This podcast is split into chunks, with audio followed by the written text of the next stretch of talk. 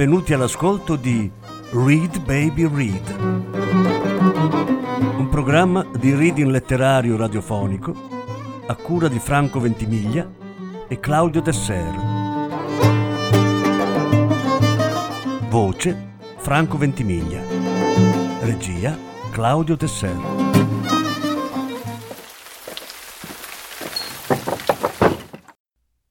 Viola di grado Fuoco al cielo. Sesta parte. È tanto tempo che non la chiama nessuno. Non ha mantenuto i rapporti con i suoi colleghi della scuola elementare e le sue amiche del corso di abilitazione si sono quasi tutte trasferite. L'avevano osservata con pietà e confusione dal treno, tutte eleganti, mentre lei salutava dalla banchina. Lei che aveva scelto di restare nel villaggio lei con il suo uomo che a loro non piaceva, non piaceva a nessuno. Lui aveva un'aria fragile, da putto in porcellana, come se si potesse rompere da un momento all'altro, rompere anche solo con un abbraccio, ed era di fuori, senza il male dentro, un uomo bello, di famiglia borghese. Perché mai voleva lei, un'insegnante povera di un villaggio maledetto, dove l'aria è malata, dove cresci respirando il fiato del demonio.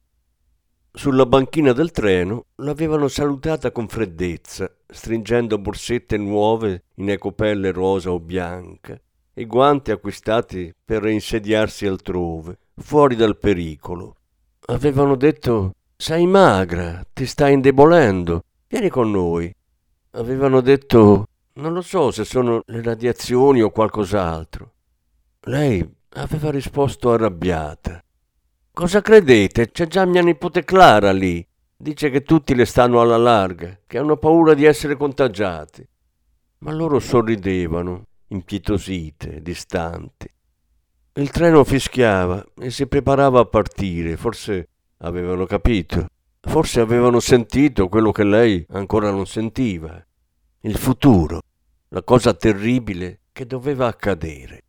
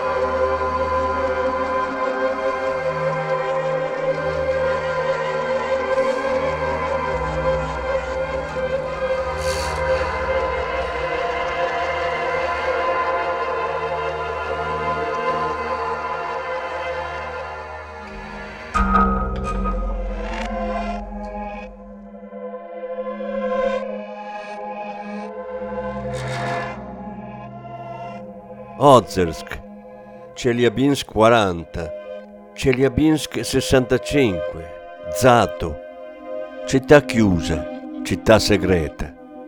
Tanti nomi, nomi in codice, nomi che cambiavano di continuo per confondere e depistare, perché la città segreta rimanesse segreta, introvabile, il suo male nascosto bene. All'inizio la città segreta contava 200.000 abitanti persone scelte per il grado estremo di sofferenza, menomate dalla guerra, provate dalla carestia, torturate nei campi di prigionia. Venivano contattate e si diceva loro ti portiamo in paradiso. Si diceva loro sarete i salvatori del mondo, i custodi dello scudo nucleare. Era davvero il paradiso. C'erano teatri e locali, caviale, e latte condensato nei supermercati, mentre fuori dalla città segreta, nel mondo reale, non c'era nemmeno pane, carne, latte. Vivevano di una gioia sintetica fatta di lussi e di silenzio. Vivevano come bestie all'ingrasso. I parenti li consideravano scomparsi. Tappezzavano le città di volantini, numeri di telefono, facce sbiadite in bianco e nero. Aspettavano con i volti consumati e le mani giunte accanto alla cornetta, ma il telefono non squillava mai. Scrivevano lettere, ma non potevano mandarle, perché la città segreta non aveva coordinate. Era un al di là sulla terra, irraggiungibile dai vivi. Le lettere marcivano nei cassetti, la carta ingialliva e si accartocciava negli angoli. Le persone pensavano sempre meno ai loro cari svaniti nel nulla, nel fondo buio del sogno nucleare sovietico. Anche gli scomparsi non potevano mandare lettere a nessuno. Dal 1947 al 1954 Non potevano uscire. Il filo spinato segnava la fine del loro mondo. Dovevano tagliare ogni contatto. Erano morti davanti al mondo e davanti a se stessi. Un cartello all'ingresso diceva Attenzione, l'entrata di cittadini esterni è strettamente proibita in assenza di un permesso speciale. La città segreta era recintata, come le fortificazioni medievali che mettevano al riparo dai nemici. Ma il nemico era lì dentro, in quelle strade. Erano Cesio e Stronzio e Plutonio, polveri invisibili che saturavano l'aria, ammorbavano i fiori, si accasavano nei polmoni. Dentro la città segreta c'erano quasi tutti i materiali nucleari della Russia. Un tesoro di morte, custodito in silenzio. Preparavano la prima bomba a base di plutonio, l'RDS-1, detonata per prova il 29 agosto 1949, insieme a tonnellate di aerei, case vuote e animali vivi. Dentro la città altri recinti, recinti nei recinti, come le gabbie di topi. Poi controlli, controlli dappertutto.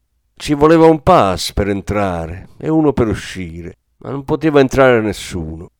Nelle strade alberate sfilavano donne con acconciature cotonate impeccabili e pelle giallastra, malaticcia, spingendo passeggini ergonomici bordati di pizzo, foderati in plastica resistente.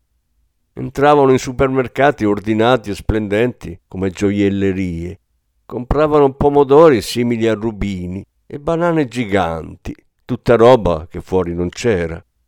Fuori, nel mondo dove si muore più lentamente, dove si muore di morte naturale come i fiori. Ma nella città segreta c'erano teatri e casinò, puttane dalla pelle di marmo scuole eccelse, guanti in seta, confettura di albicocche. Poi di nuovo in strada, tutte uguali. Le mogli, le mogli degli eroi dello scudo nucleare. Spingevano i passeggini con dentro i loro bambini deformi, tutte sorridenti, in mezzo ai fiori ampi e sgargianti, incastrati in aiuole perfette, geometriche e verdissime, intoccate dal gelo. Sempre in silenzio, le mogli lo stesso silenzio, un'economia di suono e di rivolta, qui solo sorrisi e mitezza, divertimento, accettazione, un riposo forzato del pensiero. Incontravano altre mogli, altri amici, parlavano di spettacoli e danza, vestiti, una serenità malsana, cervellata, riprodotta all'infinito. Si intrattenevano così sulle strade ordinate e pulite, pulite con estrema cura ogni settimana. C'erano quasi sempre gli uomini magri in tuta iridescente. Spallavano la neve farinosa, spazzavano e lavavano e raschiavano l'asfalto, tosavano l'erba, eliminavano ogni foglia caduta, contrastavano le emissioni aeree su piccola scala. E le mogli sorridevano, sollevando la mano, un saluto gentile, ma le gengive erano gonfie e la mano rossa, avvizzita. Gli scomparsi mangiavano caviale, ballavano in sale da ballo luccicanti e lussuose, sudando come porci, puntavano troppi rubli alla roulette, compravano vestiti di seta e tavolette di cioccolato fondente. Si sposavano, si sposavano e facevano figli in cliniche pulite e luccicanti. I loro figli nascevano con sistemi immunitari debolissimi, malattie gravi della pelle, allergie a tutto. Giravano con i loro passeggini foderati in plastica, gli scomparsi, e con le mappe in tasca che dicevano dove potevano spingersi e dove no. Mai portare il piccolo vicino alla fermata dell'autobus Lì scendono i lavoratori di Mayak con le carni piene di polvere radioattiva. I bambini ricevevano un'ottima istruzione e un'ottima assistenza sanitaria, controlli medici continui e scrupolosi. La città era piena di rifugi antiatomici. A scuola, al posto delle scienze, insegnavano ai bambini a correre veloci e a nascondersi sottoterra. I bambini erano lenti di testa, avevano piccoli occhi pigri ed eczemi sul collo, una memoria pessima. Imparavano che fuori c'era un altro mondo, lo dicevano i libri. C'era scritto che oltre quei muri c'era l'Unione Sovietica e poi il resto del pianeta. Le maestre dicevano, ma voi siete speciali, vivete nel paradiso, dove si fa il futuro dell'Unione Sovietica. Non potete uscire e mescolarvi alla gente comune. Voi siete speciali, ricordatevelo sempre. Ditelo ogni giorno alla vostra immagine allo specchio. Siete gli eroi dello scudo nucleare. Se un giorno uscirete, ricordatevi di dire che questo è il paradiso. I bambini crescevano, crescevano poco e male, crescevano ricoperti di bolle, li allevavano al buio, perché la luce li debilitava e li lacerava. Erano creature strane, deboli, deformi. Erano creature della città segreta. Morivano di neoplasie tra i 18 e i 38 anni.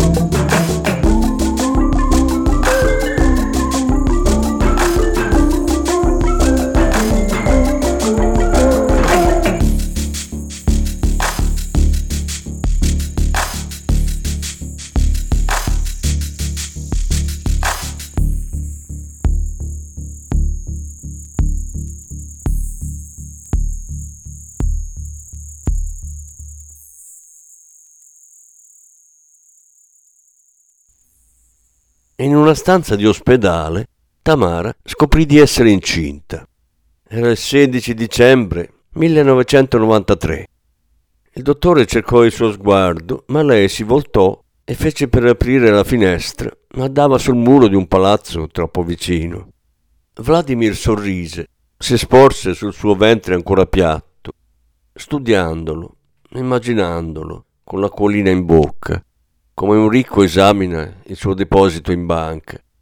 È sbagliato, pensò, mentre l'ansia le montava in gola. Sbagliato, sbagliatissimo. Dovevamo stare più attenti. Poi la mano, la mano di lui sulla sua pancia. Non si era mai accorta che la mano di Vladimir fosse così grande. Massaggiava, toccava, i polpastrelli freddi erano dappertutto.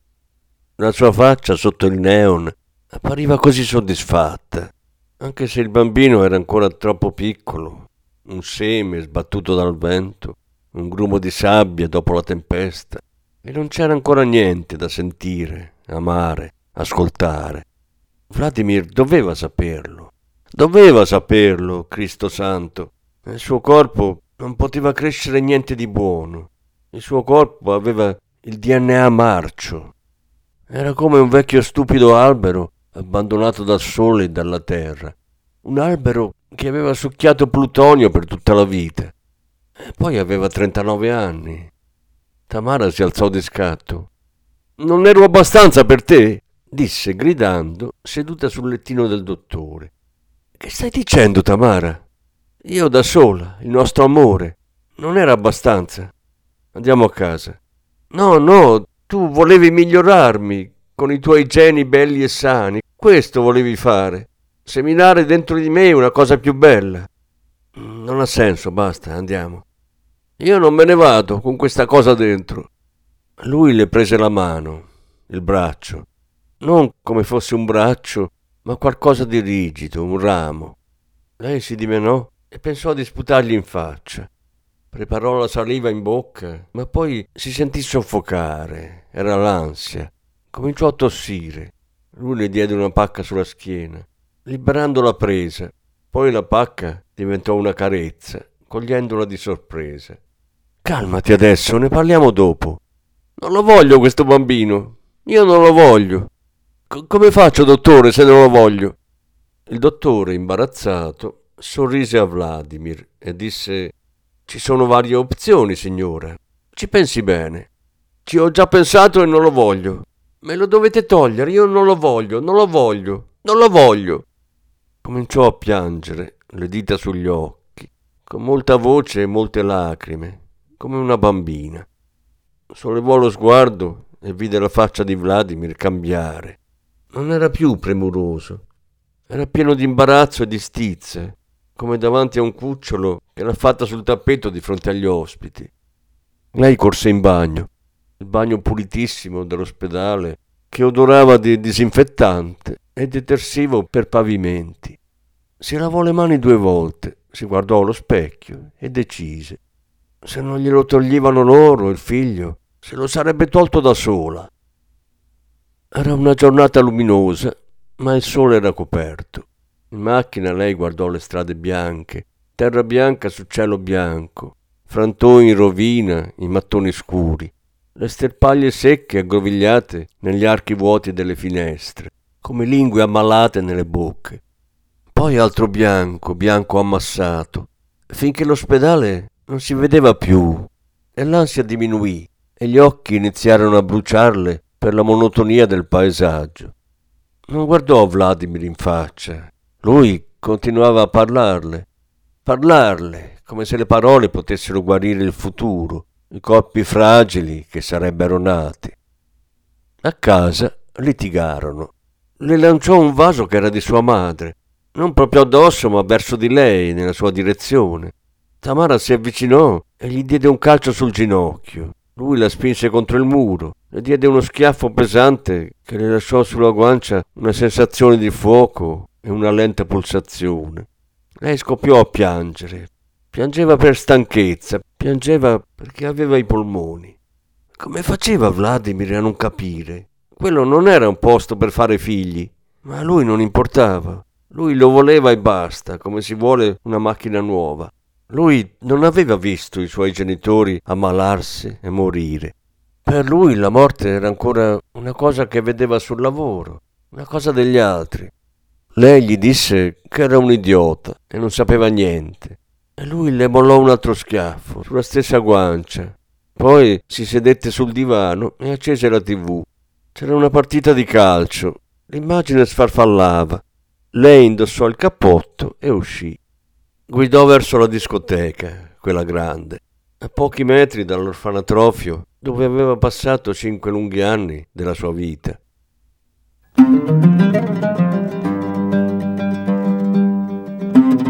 Avete ascoltato Read Baby Read, un programma di reading letterario radiofonico a cura di Franco Ventimiglia e Claudio Tesser.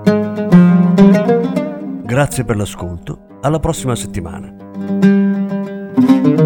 La successiva parte sarà trasmessa la prossima settimana.